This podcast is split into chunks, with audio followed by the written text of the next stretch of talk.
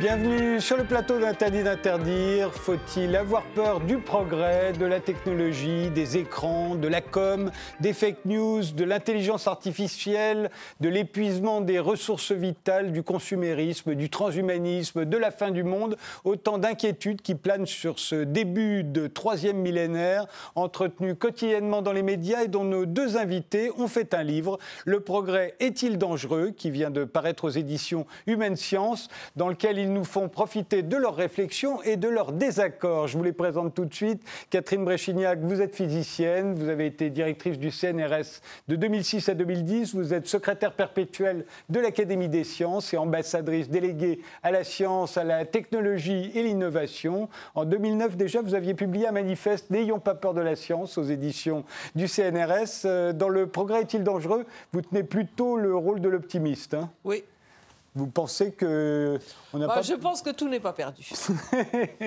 Arnaud Benedetti, vous êtes professeur associé à la Sorbonne, vous enseignez la communication politique, vous avez été directeur de la communication de l'INSERM, du C N E S et du C N R S. Vous êtes rédacteur en chef de la revue politique et parlementaire. L'année dernière, vous avez publié Le coup de com' permanent, c'était aux éditions du C E R F. Dans Le progrès est-il dangereux, vous montrez, vous montrez plutôt pessimiste, hein. Je suis d'une prudence euh, raisonnée quant à certaines évolutions technologiques, voilà, oui. plutôt. Alors justement, on peut parler, commençons par parler de l'omniprésence des écrans. Euh, vous en parlez de, euh, tous les deux dans, dans ce livre. Euh, euh, On peut soit penser que les écrans nous isolent, soit qu'ils nous connectent les uns les autres. Alors faut-il s'en féliciter ou s'en méfier, euh, Catherine Bréchignac ? Moi, je pense qu'il faut... Il faut s'en méfier, bien évidemment, mais je crois que les écrans, c'est ça, le terme écran a considérablement évolué depuis le début. Au départ, l'écran, c'était pour se protéger. Après, c'est pour projeter quelque chose, pour le regarder. Donc, la, de, de, de la protection de ce qui était derrière, on passe à la, au regard que l'on porte sur lui. Et aujourd'hui, avec les écrans des ordinateurs, les écrans qu'on a nous-mêmes, qu'on porte sur nos genoux, on est à la fois, on regarde et on est à la fois protégé. Et c'est ça qui est dangereux, parce qu'on ne sait pas qu'on est suivi, on est, on est un peu ambivalent dans cette, dans cette attitude vis-à-vis des écrans. Vous, c'est leur omniprésence hein, qui, vous, qui vous inquiète, le fait qu'on est constamment... Euh... Ben, ce qui est intéressant, c'est que l'écran est a priori, à travers les technologies que l'on utilise tous les jours aujourd'hui, un, un élément qui doit faciliter la communication, puisqu'on est interconnecté ou que l'on se trouve dans le monde, que l'on peut interagir de manière très rapide les uns avec les autres. Mais est-ce que pour autant ça facilite la communication humaine? Moi je suis assez frappé, pour avoir travaillé dans plusieurs structures, vous l'avez rappelé, que les gens finalement se parlent parfois de moins en moins, interagissent quasiment physiquement de moins en moins et préfèrent par exemple s'envoyer des mails euh, plutôt, alors qu'ils sont parfois à des bureaux l'un de l'autre, voisins. Et euh, cette façon finalement de procéder est assez intéressante parce qu'elle donne le sentiment que les gens s'évitent. Regardez, par exemple, c'est peut-être un cliché, mais regardez, vous voyez des gens à la terrasse d'un café. Vous les verrez très souvent très peu discuter et tous être sur leur écran. C'est une manière, finalement, de concevoir la relation humaine qui est une façon de, d'isoler aussi l'individu. L'écran, en effet, l'écran peut libérer, l'écran euh, peut permettre de faciliter, encore une fois, l'interaction. Est-ce qu'il facilite pour autant la communication? C'est deux choses différentes. La communication, c'est à un moment donné assumer une relation, assumer une relation avec ses aspérités, assumer une relation avec ses ambivalences, assumer une relation parfois qui peut être une relation conflictuelle. L'écran, il a tendance à isoler l'individu, l'enfermer dans une bulle et faire en sorte qu'il communique moins, finalement, avec son, son voisin, son, son prochain. Mais il communique moins aussi avec l'expérience. Par exemple, le scientifique, il y a encore une trentaine d'années, était devant, euh, devant la, la machine, si je puis dire, ou devant la paillasse, ou enfin, l'expérimentateur se trouvait là. Aujourd'hui, tout est, tout est numérisé, tout est informatisé, et au fond, le résultat apparaît sur l'écran. Et l'écran met un écran, si je puis dire, entre le résultat de l'expérience et, et le chercheur. Et donc, euh, ça, ça enlève le côté tactile un peu et le côté euh, personnel devant, euh, devant l'inconnu. Et donc ça, c'est dangereux. Moi, il me semble que, tout de même qu'on a dit euh, tout ce que l'on dit aujourd'hui sur l'écran, on l'a dit sur le journal, euh, sur le quotidien, quand il a commencé à prendre son, son essor au dix-neuvième siècle et que tout le monde s'est mis à lire le journal, d'abord les classes les plus privilégiées, mmh. puis oui. ensuite euh, les classes populaires, et tout à coup, c'est devenu la messe de l'homme du vingt et unième siècle, disait Roland Barthes euh, dans les mythologies. Oui. Et au fond, on s'est inquiété de la même manière, euh, d'un, d'une baisse de la culture, euh, euh, qu'on devait tous idiots, qu'on était influencés oh par tout le monde, et cetera et cetera. Oui. Ce qui est la, la réalité, c'est qu'en fait, euh, quand on regarde par exemple l'histoire des médias, aucun média n'a remplacé un autre média. C'est-à-dire oui. que tous les médias oui. finissent par coexister les uns avec les autres. Le problème, c'est encore une fois l'usage qu'on en fait. Et c'est bien la question essentielle euh, qui est posée, notamment par la question de l'écran, par la question des smartphones, par la question des ordinateurs. Est-ce que euh, ces éléments, qui sont encore une fois des éléments qui doivent nous permettre de mieux communiquer, nous permettent in fine de mieux communiquer? Et euh, je n'en suis pas sûr, parce que vous voyez qu'il y a des tas de situations qui sont des situations d'ambivalence, d'ambiguïté, qui sont parfois dans les relations interpersonnelles, ne serait-ce que liées à l'usage de ces techniques. Euh, encore une fois, envoyer un mail, c'est en effet extrêmement facile de répondre à quelqu'un qui vient euh, de vous solliciter. Mais euh, on voit bien aussi que les gens parfois se disent des choses en utilisant le mail qui ne se diraient pas dans une relation de face à face. Parce que l'écrit, justement, c'est une sorte d'écran aussi vis-à-vis de la relation qui peut être un peu difficile lorsqu'on se retrouve en face à face. On ne se dit pas des choses en face à face qu'on ne se dit pas forcément, qu'on se dit par écrit. Et donc, euh, encore une fois, moi je pense que ces, ces, ces techniques sont bien évidemment extrêmement libératrices, sont extrêmement confortables pour chacun d'entre nous, mais elles, elles, elles suscitent leurs effets pervers. Non mais il y a une grosse différence entre le journal et, les, et l'écran. Euh, ce que vous disiez tout à l'heure, évidemment, quand on utilise l'écran pour la communication, on passe par exactement les mêmes phases que l'on a fait quand on est passé euh, vis-à-vis de, des livres d'abord, et puis des, puis des journaux, et, et enfin de, de l'imprimerie, des journaux, et cetera. Donc ça, oui, on, là-dessus, je suis d'accord avec vous, l'écran n'est pas plus dangereux que le reste. Mais là où il est très différent, c'est parce qu'il a une interac- il est interactif euh, de manière extraordinairement rapide. C'est-à-dire que vous envoyez quelque chose, vous avez, et ça, ça, ça provient du numérique. Et donc, vous envoyez un signal, l'autre, là, immédiatement, non seulement une personne, mais le monde entier, là.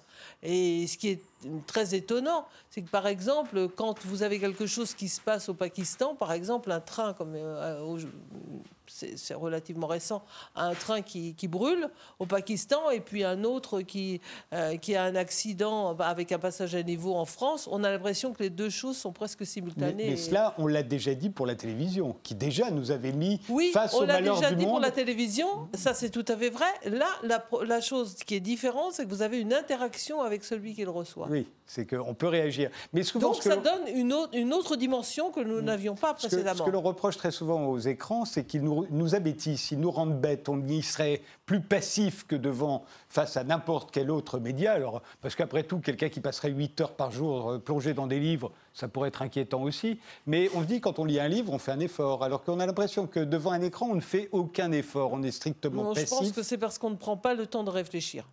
Et c'est le, l'écran nous pousse à, à, nous empêche finalement un peu de réfléchir. On, a, on, réfléchit, on réfléchit beaucoup moins avec un écran qu'on réfléchit avec un livre ou un journal. C'est évident. Parce que, parce que l'écran nous sollicite énormément. Mais c'est la, le, le quotidien de, d'aujourd'hui, hein.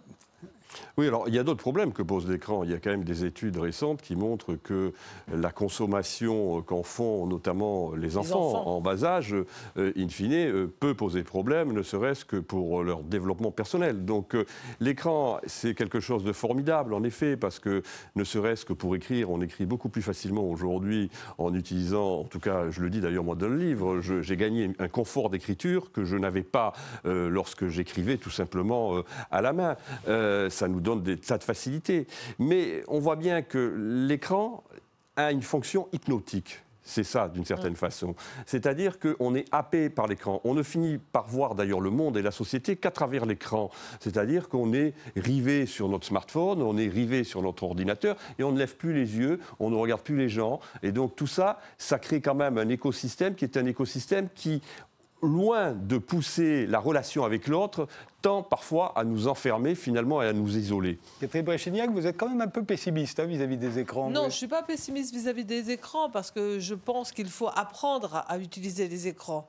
Et c'est vrai qu'il ne faut pas laisser les enfants euh, devenir addict des écrans. Et en fait, il n'y a pas que les enfants qui sont addicts des écrans, oui. Tout le monde est addict des écrans. Donc il faut, il faut apprendre. C'est comme un nouveau jouet, c'est comme un nouvel outil, c'est comme quelque chose de nouveau que vous avez. À ce moment, au départ, vous voulez l'utiliser partout, en faire. C'est, vous êtes fasciné par, le, par ce que vous venez de créer. Et je pense qu'après, et c'est pour ça que je ne suis pas complètement pessimiste, même pas du tout là-dessus, parce que je crois qu'une fois qu'on aura acquis la manière de l'utiliser, de, de savoir se raisonner à ne pas être toujours sur l'écran, on finira quand même par être un peu moins stupide devant l'écran. Néanmoins, alors peut-être parce qu'on est stupide pour l'instant devant les écrans, on s'inquiète beaucoup de, et vous vous en inquiétez dans, dans ce livre, Arnaud Benedetti, de la communication toute, toute azimut que, ah oui. que génèrent les écrans. Euh, euh, Alors que ce soit, c'est le règne de la com, de la publicité, de la propagande, du complotisme, des fake news, euh, de, la, de la remise en cause, j'avais, j'avais écrit, de toutes les autorités au fond, les autorités politiques, les autorités scientifiques, les autorités médicales. Tout le monde est remis en cause aujourd'hui et, euh, et, et, et probablement en bonne, en bonne partie à cause des écrans. D'ailleurs, oui, alors, livre, les... je pose la question... Pourquoi, euh, pourquoi tu en as fait ton métier ? Oui, non, mais ce qui est intéressant, si c'est, c'est ce, qui, ce qui est intéressant, si vous voulez, au-delà de l'écran, c'est finalement euh, ce que nous offre aujourd'hui l'univers numérique. L'univers numérique a transformé complètement l'espace public. C'est-à-dire que avant l'espace public, c'était un espace dans lequel il y avait des autorités qui servaient de filtre, de médiation. Aujourd'hui, nous vivons dans un espace public qui est totalement désintermédié, c'est-à-dire que tout un chacun a un accès à une parole qui peut devenir publique. Alors bien évidemment, en fonction de son poids, en fonction de son autorité, on est bien d'accord. Donc euh, il y a quelque chose qui est en train de se transformer profondément et qui remet, j'allais dire presque, du fait de la technologie, en cause des autorités. D'ailleurs, on le voit bien aujourd'hui, la relation par exemple au médecin n'est plus la même que la relation qu'on avait il y a trente ans. Le médecin ne constitue plus l'autorité verticale euh, que le patient respectait euh, de manière quasiment religieuse. Ça, ça a complètement changé. Alors je ne dis pas que c'est les écrans, je ne dis pas que c'est euh, forcément euh, l'espace numérique qui crée ça, mais en tout cas l'espace numérique renforce la contestation des autorités. D'ailleurs, je prendrai un exemple très simple, euh, la crise des Gilets jaunes que nous avons vécue est de ce point de vue-là extrêmement intéressante parce que si la mobilisation a pu se faire de manière aussi rapide, c'est-à-dire agréger des gens qui, dans des points du territoire différents, se sont retrouvés autour d'une cause commune, c'est parce qu'il y avait des capacités de mobilisation que leur offraient les moyens numériques et leur offraient aussi cette expression publique directe. La crise des corps intermédiaires, c'est aussi ça. C'est, euh, d'une certaine façon, un espace public est en train de se transformer grâce à ces nouvelles technologies. Alors c'est assez intéressant de voir justement l'impact qu'a le numérique sur la société. Parce que tant que le numérique était resté dans le monde scientifique, parce que le, le numérique est sorti avec le CERN et tout le monde, on a, nous, on a utilisé le numérique bien avant tout le monde. On n'avait pas ce problème. On n'a jamais eu ce problème. On se passe, on, on transférait des informations, des données, des choses comme ça. C'est à partir du moment où on y a mis quelque chose de beaucoup plus émotionnel que finalement le numérique, et, et ça c'est aussi les critiques que je fais parfois à Arnaud dans le livre, c'est-à-dire qu'en fait la chose devient humaine. Alors que la chose, pour nous, scientifique, n'est pas humaine. Et mais là, on en fait quelque chose presque, presque un, un objet que, que l'on aime comme un animal ou comme, euh, ou, ou comme quel, quelque chose d'important. De, on, vous voyez, on ne prend pas de distance. Tant, et tant qu'on n'aura pas pris de distance vis-à-vis de cet outil, eh bien, on aura ce qu'on a actuellement.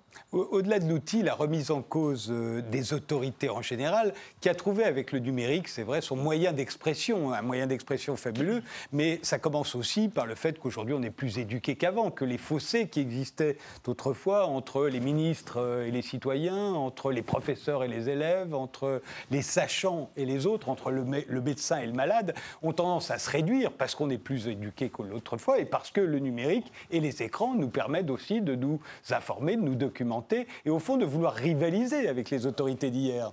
Oui, alors il y a une démocratisation évidente de l'éducation. C'est le mot qui justement fait, qui pourrait dire que c'est un fait, progrès. Qui fait, qui fait qu'en effet, aujourd'hui, la relation à l'autorité n'est plus tout à fait la même que celle qu'elle était, qu'elle était il y a quarante ans, cinquante ans, soixante ans. Mais moi, je ne suis pas, euh, si vous voulez, dans, dans, dans ce livre totalement pessimiste par rapport à la question des réseaux, des réseaux, des réseaux sociaux, par exemple, qui sont aujourd'hui extrêmement critiqués. Je trouve qu'il y a un gros avantage aussi à cette transformation, finalement, de notre espace public, c'est que, notamment par rapport à la communication. Moi, j'ai un regard très critique sur la communication et sur la façon dont elle s'est construite. C'est qu'en fait, quand on regarde les métiers de la communication, c'est la matière, entre autres, que j'enseigne à l'université, on voit que ces métiers ont été créés au début du vingtième siècle, euh, tout simplement pour essayer de formater et de domestiquer l'opinion publique, euh, de la contrôler. Et il y a un grand théoricien des relations publiques qui s'appelait Edward Bernays, qui décrit de manière explicite dans un de ses livres qui s'appelle Propaganda, où il dit euh, très clairement que, de toute façon, il faut que les sociétés soient gouvernées par des oligarchies et que les relations publiques ne sont qu'une variable d'ajustement pour faire en sorte que euh, les opinions publiques adhèrent à la vision des oligarchies. Vous voyez bien qu'avec euh, ce nouvel espace numérique qui apparaît, les stratégies de communication sont complètement bousculées. C'est-à-dire que les spin docteurs ne savent plus où ils se trouvent, tout simplement pour trois raisons. Vous avez trois facteurs qui changent compl- complètement aujourd'hui, euh, disons, le, le monde de la communication. C'est l'hypervisibilité, c'est le volume de contenu qui circulent de manière massive et qu'on n'arrive pas d'ailleurs euh, la plupart du temps à parvenir à décrypter, parce que autant on produit du contenu, autant on n'a pas les moyens de lecture et les grilles d'analyse qui permettent de euh, finalement lire ce contenu, et c'est la raison pour laquelle beaucoup de fake news se propagent. Et le troisième, et le troisième, et le troisième élément, c'est la vitesse et la viralité. Ces trois facteurs, volume, vitesse et visibilité, déstabilisent toutes les stratégies de et puis communication. C'est un double sens aussi. C'est qu'aujourd'hui, comme le rappelait Catherine Bréchignac, chacun est émetteur. Donc on ne se contente plus d'être, de, de, de, de recevoir euh, le... Chacun le... est émetteur, et alors d'une, d'une hiérarchie qui était une hiérarchie structurée, un peu à l'image d'un vol d'oiseaux migrateurs où il y avait un chef et puis tout le monde suivait. On est plutôt dans le style vol des tourneaux où, où tout le monde cause et, et les alertes arrivent d'un peu, un peu partout. Mais ce que vous disiez sur le, le fait que la connaissance croît, oui, la connaissance croît évidemment beaucoup, mais moi je ne suis pas du tout convaincue par le fait que la majorité des gens sont de plus éduqués, au contraire. On est plus éduqués trouve... en moyenne qu'on ne l'était il y a cinquante ans ou il y a cent ans, non ? Non, je pense, enfin, je pense que la courbe se distord, c'est-à-dire que vous avez une partie qui, oui, est plus éduquée, comprend mieux, mais vous avez le fond qui reste toujours à zéro. Vous avez quand même presque un milliard d'illettrés sur la planète. Vous avez quand même des gens qui, qui, ne, qui ne savent rien. Vous leur demandez, vous leur posez des questions élémentaires et ils ne connaissent absolument rien. Quel est celui qui, quand il fait la queue euh, en attendant de, de, du supermarché, sait comment va marcher le code barre, et cetera. Donc en fait, si vous voulez, vous avez, oui, il y, y a de la technologie que les gens savent utiliser comme des outils, mais la connaissance qui est derrière, le fondement qui se trouve derrière, moi je trouve qu'au contraire, l'écart se creuse. Notamment entre les ceux... connaissances scientifiques. Absolument, l'écart se creuse entre ceux qui savent et ceux qui ne savent pas. Et ça, c'est, c'est vraiment extrêmement grave. À mon avis, c'est extrêmement grave. Parce que quand l'écart se creuse entre ceux qui ont de l'argent et ceux qui n'en ont pas, on tombe sur la révolution, mais ensuite on revient sur ses pieds. Mais quand on tombe, quand on a un écart qui se creuse entre ceux qui savent et ceux qui ne savent pas, on ne sait absolument pas ce que ça va donner. Alors le problème aussi, c'est que la connaissance scientifique s'est considérablement complexifiée. Donc euh, ça aussi, c'est un, vrai, c'est un vrai sujet en soi. La connaissance scientifique se complexifiant et surtout la, la connaissance scientifique se spécialisant de plus en plus. C'est-à-dire que, in fine, euh, aujourd'hui, euh, le travail scientifique, c'est des, tra- c'est des travaux de spécialistes qui d'ailleurs parfois ne communiquent même pas entre eux euh, et qui, euh, in fine, sont dans leur sillon, euh, dans, leur, dans, leur, dans leur silo. Et donc euh, la réalité, c'est que la science progresse, on accumule toujours plus de connaissances, mais que cette connaissance, elle fait apparaître finalement un univers qui est de plus en plus complexe et que nous avons de plus en plus de mal à nous approprier. Et c'est bien là la difficulté. Et c'est d'ailleurs c'est la question de l'acceptabilité d'un certain nombre de progrès technologiques et de progrès scientifiques qui est aujourd'hui au cœur euh, des débats et d'opinion. Surtout... La, la connaissance scientifique du temps, enfin je dirais au siècle dernier, avec euh, même Jean Perrin, quand, euh, quand il a créé le Palais de la Découverte, on, on faisait des expériences qui étaient des expériences tangibles. Les gens pouvaient voir ce qui se passait, essayer de comprendre ce qui se passe. Aujourd'hui, on a fini de comprendre cette, toute cette partie-là et on va dans ce qui n'est plus tangible, dans l'intangible. C'était déjà le cas avec Einstein, non ? Avec Einstein, déjà, il nous fait entrevoir quelque chose qu'on ne voit pas et qu'on ne verra oui, jamais. Oui, c'était vrai, mais c'était théorique. C'était euh, c'était le début du vingtième siècle, d'abord, tout d'abord, et puis deuxièmement, c'était théorique, comme la mécanique quantique. Mais au, au milieu du vingtième siècle, ces, ces choses-là ont commencé à prendre corps vis-à-vis des scientifiques, c'est-à-dire que les atomes, on, nous, on sait les, les manipuler, on sait ce que ça veut dire, on comprend ce que c'est, mais les gens ne les voient pas, et donc ne savent pas ce que c'est que cet infiniment petit. Enfin, qui n'est pas infiniment petit, qui est petit, très petit, extrêmement petit, comme vous voulez. Le mot infini n'a pas de sens dans ce, dans ce cas-là. Mais les gens ne le voient pas et donc prennent peur. Parce que ce que vous ne voyez pas, vous en avez peur. Donc vous avez peur des atomes, euh, des virus, euh, des bactéries, de tout ce que vous ne voyez pas. Et qu'on sait que ces choses-là existent. Au même moment où le, la science s'est complexifiée, et comme vous le disiez, il devient plus, de plus en plus difficile, même pour une physicienne atomique, j'imagine, de comprendre les nanotechnologies ou la biologie moléculaire. Euh, les nanotechnologies, je pense qu'il n'y a pas de problème. A priori, je ne pense pas. Oui, mais les nanotechnologies, je mais, euh, bref, au même moment, le monde lui-même euh, peut paraître beaucoup plus compliqué, à la fois parce qu'aujourd'hui, il s'est globalisé. Euh, il fut un temps ouais. où il fallait comprendre ce que voulaient les, les États-Unis, l'U R S S ouais. et à la limite l'Europe, mais les autres ne comptaient pas. Tellement. Aujourd'hui, tout le monde compte. Oui. Euh, nous sommes beaucoup plus nombreux qu'avant. Et en plus, euh, nous sommes plus riches qu'avant aussi. Il y a toute une partie de, de, de l'espèce humaine qui est sortie de la grande pauvreté, donc qui interagit avec les autres mmh. sur un grand marché qui est devenu quasiment euh, global, lui aussi.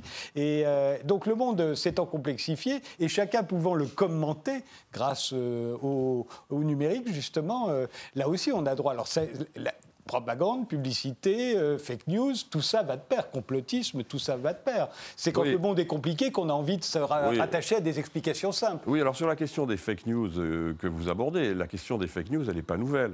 Les processus de désinformation, ils existent depuis que l'humanité est humanité. Je rappelle dans le livre une, un épisode politique essentiel et qui a marqué les relations franco-allemandes, c'est la déclaration de guerre euh, franco-prussienne de dix-huit cent soixante-dix.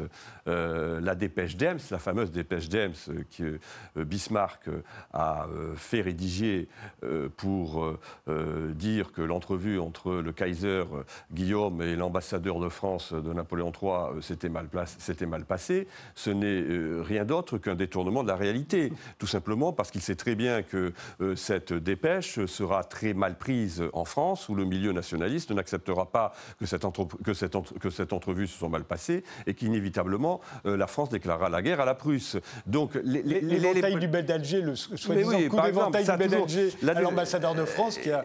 c'était mais, aussi une fake news. Mais tout à fait. Mais ce qu'il y a de nouveau, en effet, et c'est là que la technologie intervient, c'est qu'aujourd'hui, cette euh, j'allais dire, production de désinformation, cette production de fake news, elle devient quasi industrielle, elle devient massive. Et c'est la différence fondamentale, en effet, avec les processus le, de désinformation que l'on a pu connaître par le passé. Le, le mot fake news, le vocable fake news existe depuis dix-huit cent soixante-quinze, quelque chose comme ça. Enfin, la, la fin du... Ah ben oui, il apparaît. À peu près. Parce qu'il y a même un, un, un dessin humoristique où vous voyez euh, des médias portant, euh, transportant des journaux, dont l'un est, sur lequel euh, est écrit en première page fake news. Donc c'est, c'est, c'est un vocable qui existe depuis depuis très longtemps.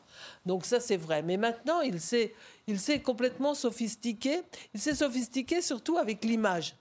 Avec l'image, parce que euh, l'autre jour, en regardant une émission de, de, de nouvelles à, à la télé, je vois euh, justement la démonstration que vous avez réussi à faire, de mont- montrer comment euh, Trump expliquait qu'il allait de se porter candidat à la présidence de la République française. C'était extraordinaire de voir comment on avait réussi à prendre son visage et à déformer sa façon de parler pour qu'on ait l'impression qu'effectivement, il parlait en français avec un accent américain et qui racontait cette histoire. Ça, c'est le numérique qui et permet ça. Et ça, c'est le numérique qui permet ça. Et donc, on le voit dans les films aujourd'hui, les oui, trucages ne sont... Les, les, on n'a plus ces trucages hollywoodiens qui étaient absolument extraordinaires. On a, maintenant, tout est numérique et le numérique, de, de plus en plus, commence à, à faire que l'image n'est plus vraie.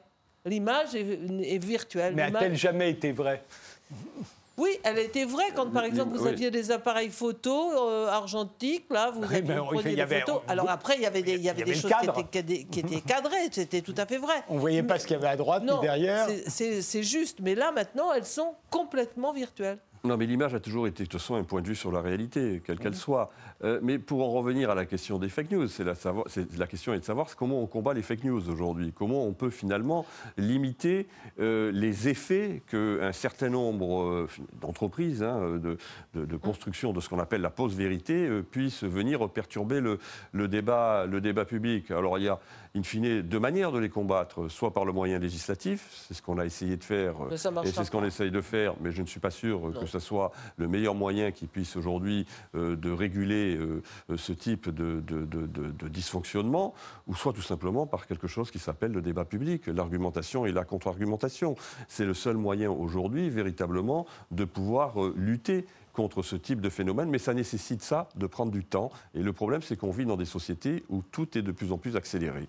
On continue. Il faut euh... chercher en fait l'origine. De, quand, quand on vous dit quelque chose, il faut, il faut tout de suite chercher la source. Celui qui ne veut pas donner la source, vous pouvez dire euh, pas très sûr. On continue ce débat juste après une pause.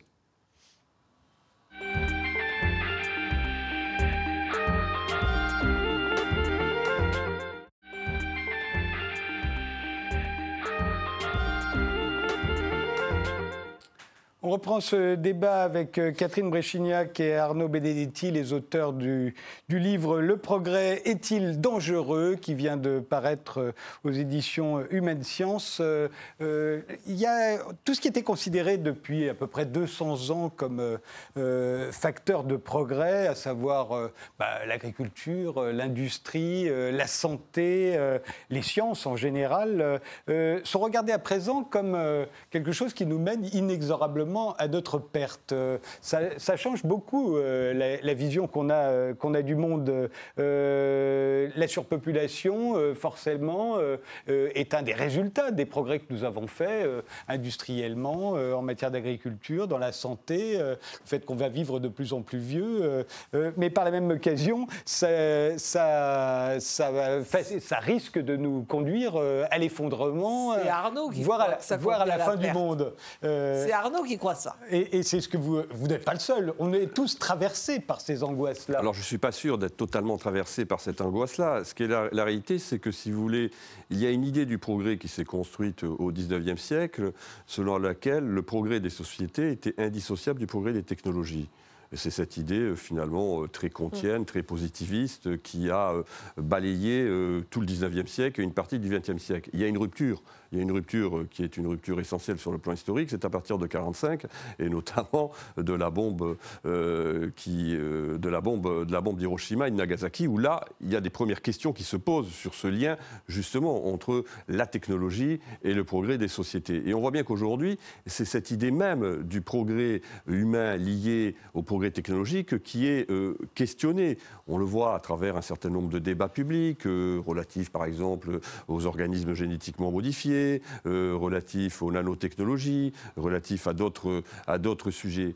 Et, et ce à quoi on assiste et qui... Euh, interroge les scientifiques et interroge aussi les ingénieurs, c'est que ces débats qui finalement étaient des débats de spécialistes ou des débats qui se limitaient euh, au pouvoir politique et, et au pouvoir scientifique sont des débats où l'opinion publique commence à, euh, disons, euh, demander des comptes, commence à interpeller à la fois les scientifiques, les ingénieurs et les politiques. On a une politisation, en d'autres termes, des enjeux scientifiques et technologiques, et ça c'est un phénomène relativement récent. Oui, alors il y a toujours, euh, je dirais, la recherche pour la connaissance.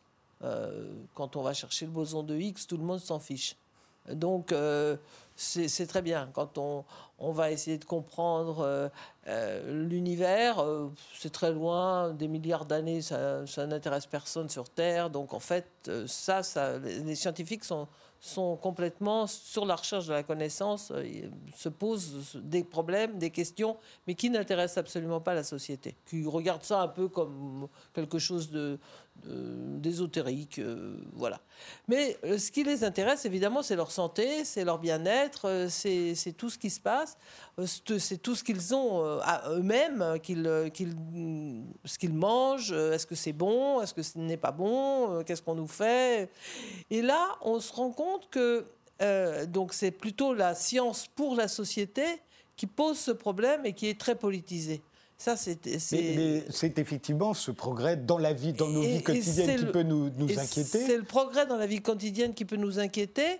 Et ce progrès-là, en fait, euh, il pose des questions aux scientifiques.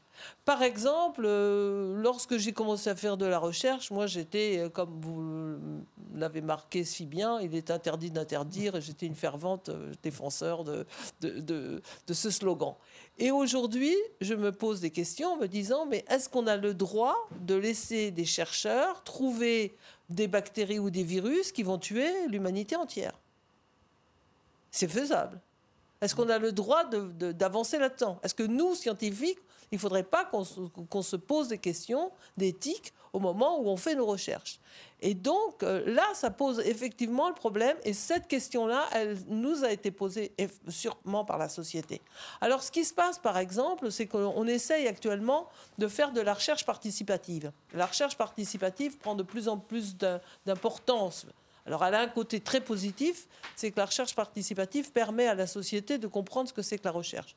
Alors, tant que c'est de la recherche d'observation, par exemple, sur les méduses, sur le plastique, des choses comme ça, qui rapportent des informations aux scientifiques pour savoir qu'est-ce qui se passe, comment les choses se mettent en, en place, à, à mon avis, c'est extrêmement positif. Mais ensuite, on voit qu'elle se dévie un tout petit peu, de plus en plus, elle se dévie, d'une part, par les concours que les GAFAM font passer aux ingénieurs pour essayer de récupérer les meilleurs logiciels tout en n'ayant pas payé toute la, la ce qu'il fallait, la, qui, voilà, le, le fait que les ingénieurs eux-mêmes ont été formés autrement et donc ils, ils récupèrent quand même l'argent dépensé pour, leur, pour apprendre à, euh, aux ingénieurs à, à savoir faire ce genre de logiciel.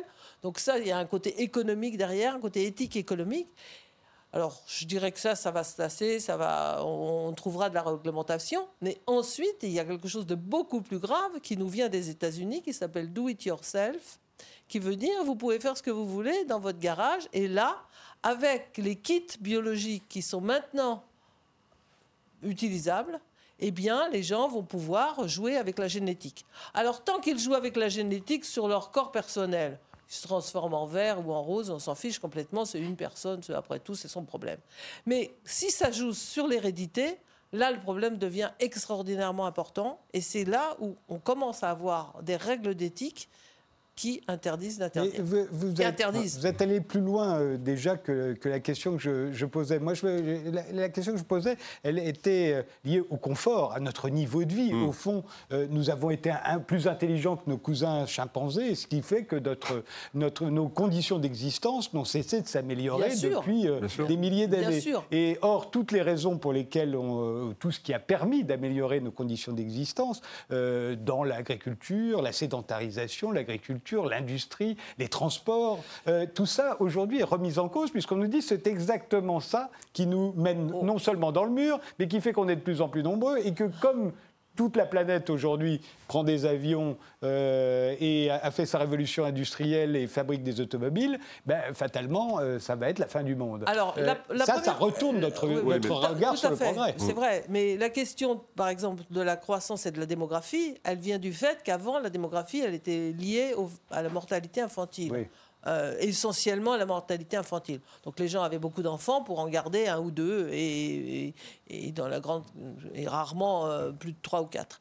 Donc effectivement, on avait une stabilité de la population, elle, elle croissait très lentement. Aujourd'hui, avec les progrès, on a Très, on a une mortalité infantile qui a diminué. Alors, est-ce qu'il faut se dire, ben, laissons les gens euh, et, euh, qui, ne, qui ne réfléchissent pas, euh, euh, ne pas, ne pas soigner, en, enfin, avec quelque chose dans lequel on ne soigne pas les enfants? Moi, je suis absolument contre ça. Je pense que ce qui est important, c'est d'apprendre, de, d'expliquer que maintenant, on n'a plus besoin d'avoir dix enfants pour en garder deux.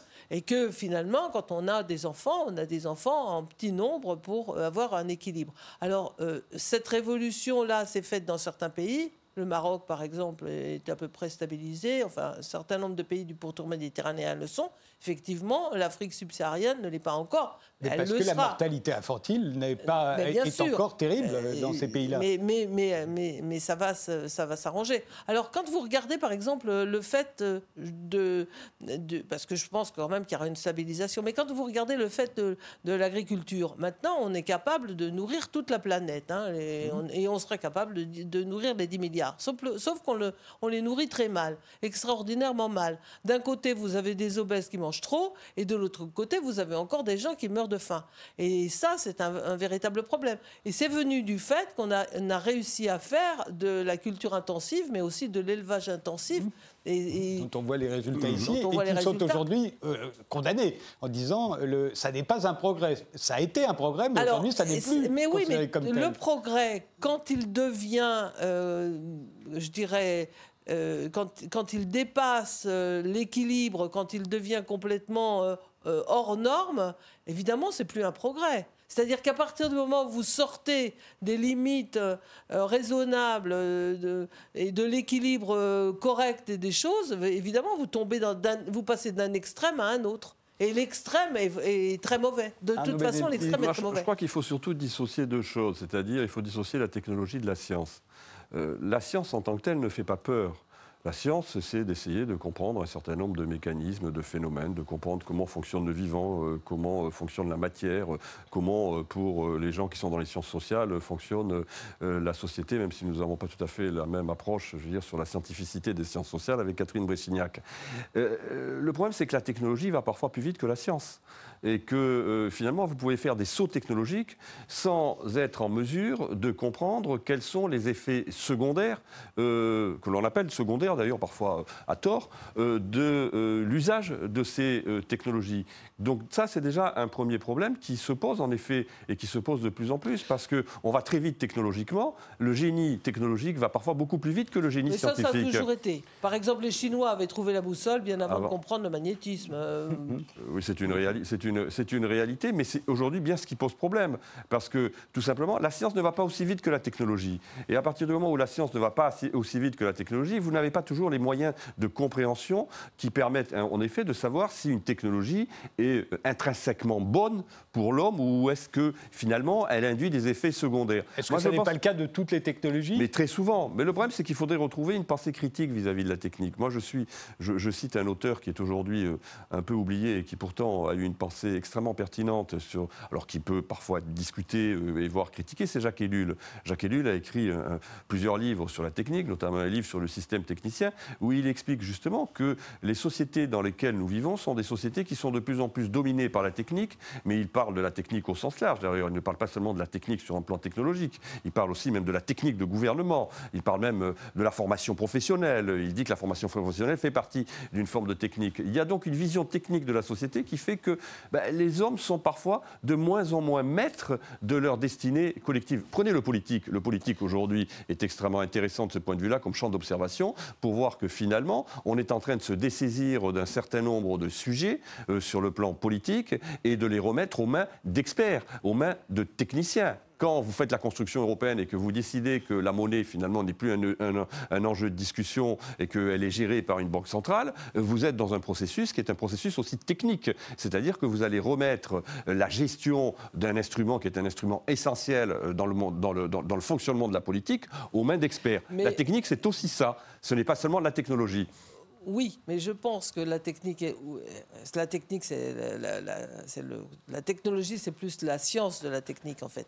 Mais la technologie elle, elle a été est consubstantielle de l'homme de toute façon. Mmh. C'est, c'est vraiment Ça, c'est quelque vrai. chose qui a, nous appartient, c'est nous qui le créons et donc c'est, c'est, moi je suis fasciné par la technologie, je trouve ça extraordinaire. C'est ce qui robots, nous a fait passer de, de, les... du, du feu, du, ce qui, du feu, c'est de ce qui nous a fait passer oui, du feu. À, enfin, on ne subit plus. On, On est capable de, d'avoir euh, toutes sortes de, de possibilités. Euh, on, on est décuplé. On a nos, nos, nos facultés qui sont complètement décuplées avec la technologie. Et la robotique, c'est quelque chose de, de, d'extraordinaire. Simplement, il faut, il faut, à chaque fois qu'on met de la technologie, il faut rajouter de l'homme.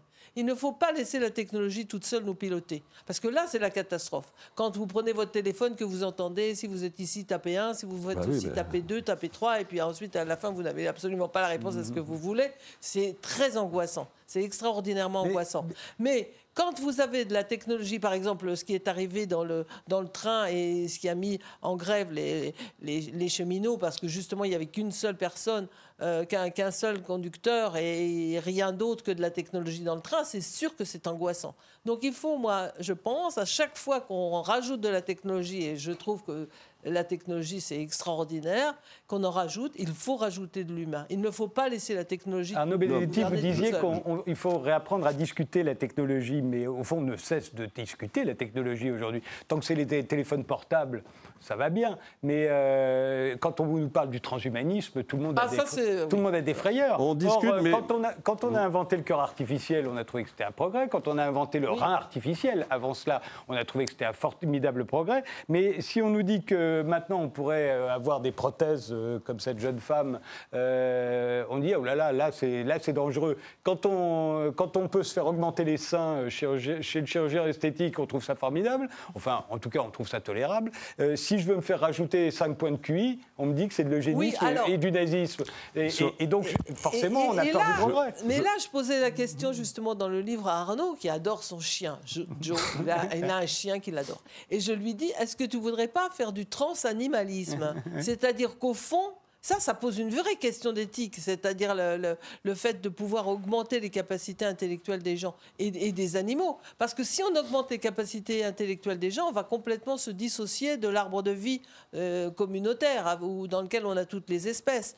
Donc on va, on va, on va, on va s'écarter de plus en plus. Et ensuite, on peut se poser la question, mais alors, qui est-ce qu'on va augmenter ? Est-ce qu'on va augmenter tout le monde de la même façon ? Auquel cas, bon, euh, je dirais qu'on a, on upgrade toute l'humanité, mais ou alors est-ce qu'on n'en fait qu'une certaine partie et qu'on laisse les autres ? Ou alors est-ce que justement on pousse ceux qui sont moins bons pour rééquilibrer avec ceux qui sont les meilleurs ? Non, mais... Tout ça, ça pose de véritables problèmes.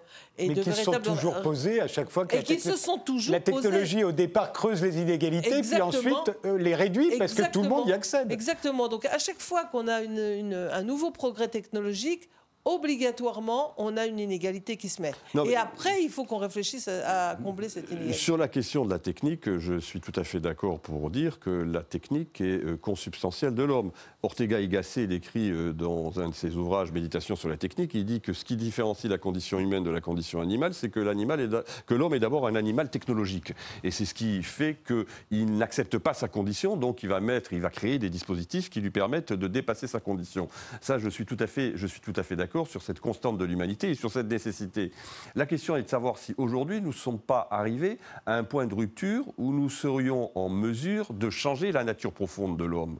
Et c'est quand même la question que pose le transhumanisme. À partir du moment où vous pouvez euh, finalement décupler euh, les capacités intellectuelles ou les capacités physiques d'un certain nombre d'individus, ce qui n'est pas gagné, hein, ce qui n'est pas gagné, ce qui n'est pas gagné, mais faisons un peu de science-fiction en l'occurrence, euh, est-ce que euh, vous n'êtes pas en train de créer une humanité qui sera à deux vitesses, parce que vous savez bien, vous savez très bien qu'aussi que le système d'allocation des ressources, il est inégalitaire, et que donc vous aurez des individus qui pourront se payer ces performances, et d'autres individus qui ne pourront pas se payer ces, ces, ces performances. Donc vous avez le risque quand même, en l'occurrence, avec un schéma transhumaniste poussé à l'extrême, d'avoir une société qui est une société à deux vitesses, c'est-à-dire une société avec des maîtres d'un côté et de l'autre côté des esclaves. Si, euh, la, si le transhumanisme euh, est, est, est poussé, disons, jusqu'à sa logique, sa logique extrême, c'est-à-dire de performance qui est donnée à un certain nombre d'individus, on crée les conditions d'une société qui sera vraisemblablement plus inégalitaire. Mais on pourrait en tout aussi, cas, le risque. On pourrait aussi imaginer que le transhumanisme soit très égalitaire et augmente les capacités de tout le monde.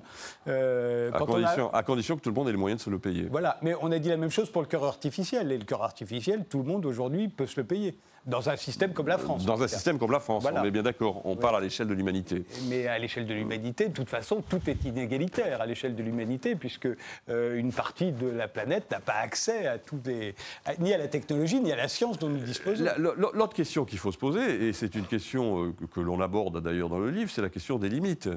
Euh, est-ce que, euh, in fine, l'homme a le droit de renverser la table anthropologique, en d'autres termes ? Est-ce qu'il a le droit de modifier à un moment donné la nature euh, la nature humaine. La question, du transhumanisme pose, la question du transhumanisme pose aussi euh, ce, ce, ce problème.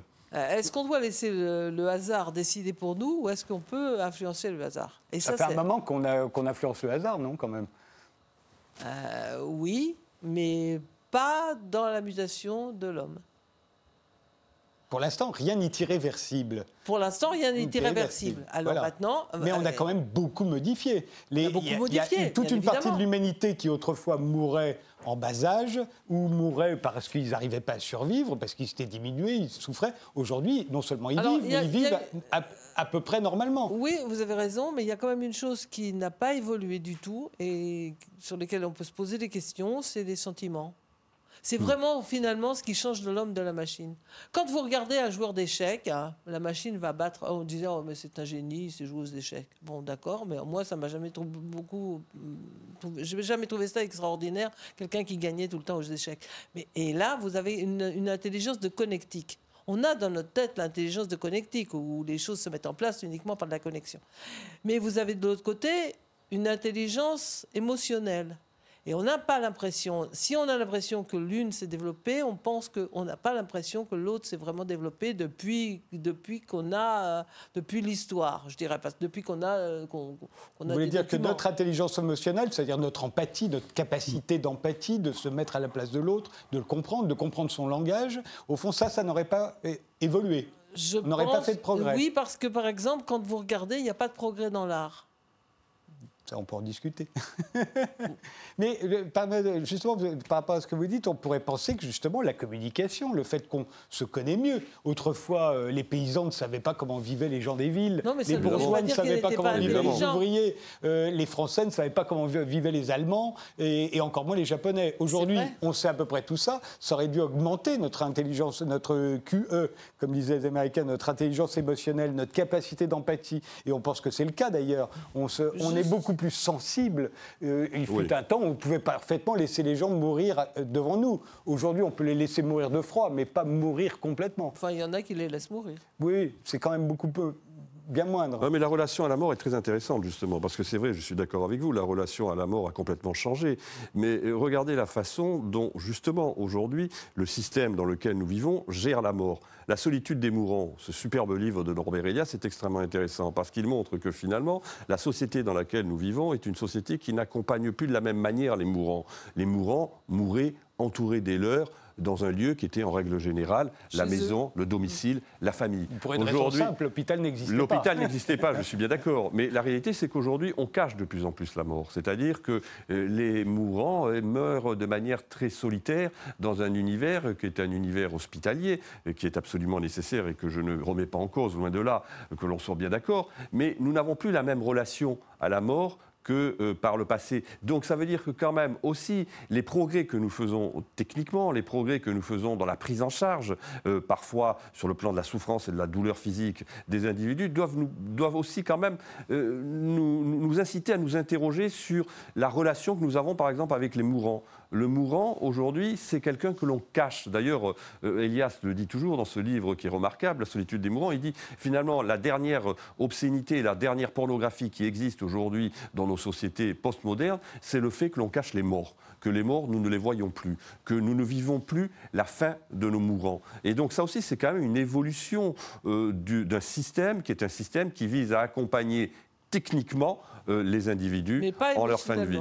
Mais est-ce que ça n'est pas lié aussi au fait que nous ne supportons plus la souffrance ? Mais parce tout à fait. Elle, si, elle est bien devenue, évidemment. Ben, bien on est arrivé bien à sûr. l'écarter le plus bien longtemps sûr. possible, le plus tard possible, oui. et que quand elle, a, elle est, quand elle nous rattrape, on a du mal à la, à la supporter. On pourrait même se poser la question d'ailleurs, est-ce que nous serions capables d'endurer ce qu'ont enduré nos ancêtres dans les tranchées pendant la guerre de quatorze ? Il y a peu de chance, c'était non, des hommes euh... qui vivaient très rudement, Qui, qui avaient mal partout, euh, je veux dire dans leur vie quotidienne, ils avaient des travaux de force particulièrement pénibles, c'est des choses qu'on ne connaît plus aujourd'hui. Dans les tranchées, on ne tiendrait pas trois jours. On ne tiendrait bah, pas trois appelle... jours et on ne tiendrait pas trois jours en tant qu'homme préhistorique. Hein. Encore moins peut-être. C'est ce qu'on oui. appelle un processus de civilisation, oui. tout simplement. Voilà. C'est-à-dire donc, le processus c'est... donc de civilisation, le progrès nous a c'est éloignés. Un, c'est, un, c'est un adoucissement en effet, des... c'est un adoucissement en tout cas facial des relations humaines, euh, parce que les relations humaines restent quand même très compliquées et parfois même très violentes, ne serait-ce que verbalement, mais pas seulement. On parle bien évidemment des sociétés occidentales, c'est-à-dire des sociétés de consommation, des sociétés de loisirs, des sociétés de confort. On ne parle pas euh, d'autres sociétés. Mais euh, il n'en demeure pas moins que... Moi, ce qui me frappe le plus, si vous voulez, aujourd'hui, euh, vous me disiez, on, on, on, ne, on ne traite plus de la... On, on traite beaucoup de la question de la technique et, et, et de la critique de la technique. Mais en fait, cette critique de la technique, elle a été portée pendant des décennies par les intellectuels. essentiellement. Euh, Aujourd'hui, elle n'est pratiquement plus portée par les intellectuels, elle n'est plus portée par les politiques, qui considèrent que la technique va leur permettre de résoudre finalement les difficultés auxquelles ils sont consacrés, euh, auxquelles ils sont confrontés au regard de leur impuissance publique et de leur impuissance politique. Mais euh, la, la critique de la technique, elle est essentiellement, et c'est ça le plus inquiétant, portée par les préoccupations, les angoisses de la société. Et c'est ce qui, à mon avis, force considérablement le débat, puisqu'à partir du moment où vous n'avez pas d'autorité intellectuelle qui se saisisse du sujet ou d'autorité politique qui se saisisse du sujet, vous, avez, vous laissez la porte ouverte à des débats qui sont très passionnés, qui ne sont pas rationnels et qui, finalement, et, sortent du et, cadre d'un espace public qui serait un espace public argumenté. Et vous voyez que la superstition reprend du poil de la bête, alors qu'avant, euh, la science avait quand même... Euh, en grande partie, beaucoup baisser la superstition. Mais c'est vrai que si, si on regarde il y a trente ou quarante ans, on était très sérieux quand on parlait politique et on rigolait quand on parlait de religion. Aujourd'hui, on est très sérieux quand on parle de religion et on rigole quand on parle de politique. Oui. Est-ce que c'est un progrès, ça ? Non, mais moi, je... C'est surtout le constat, euh, c'est surtout le constat que, euh, finalement, la politique en tant que capacité de maîtrise du destin des cités, c'est fortement affaibli. C'est que, in fine, les gens ne croient plus en la politique. Ils ont le sentiment que les décisions politiques sont prises ailleurs, dans des cercles euh, supranationaux, des cercles d'experts, euh, des cercles finalement de techniciens de la chose publique. C'est la fameuse phrase de Saint-Simon qui considérait qu'il fallait euh, finalement remplacer le gouvernement des hommes par l'administration des choses. C'est aussi ça, la technique. Et donc, c'est la raison pour laquelle on a une distance critique, amusée, vis-à-vis de la politique. Un dernier mot, Catherine ? Moi, je pense qu'on a eu une évolution extraordinairement rapide. Alors, effectivement, de la technique, c'est, sans, c'est, c'est, c'est évident. Et de la connaissance, alors c'est, un, c'est, c'est plus que ce qu'on pouvait imaginer. Et qu'on ne l'a pas digéré. Et tant qu'on ne l'aura pas digéré, on va retrouver des périodes de superstition, de croyances euh, occultes, de points qui n'ont, qui n'ont plus du tout de raison. Et c'est dans ce sens-là que je pense que l'homme n'a pas vraiment progressé. Autant sa raison, euh, je dirais, elle s'est structurée, autant son émotion, elle est toujours là. Euh, et comme il faut marcher sur deux pieds, un pied raison et un pied émotion, ben on en a un qui traîne un peu plus que l'autre.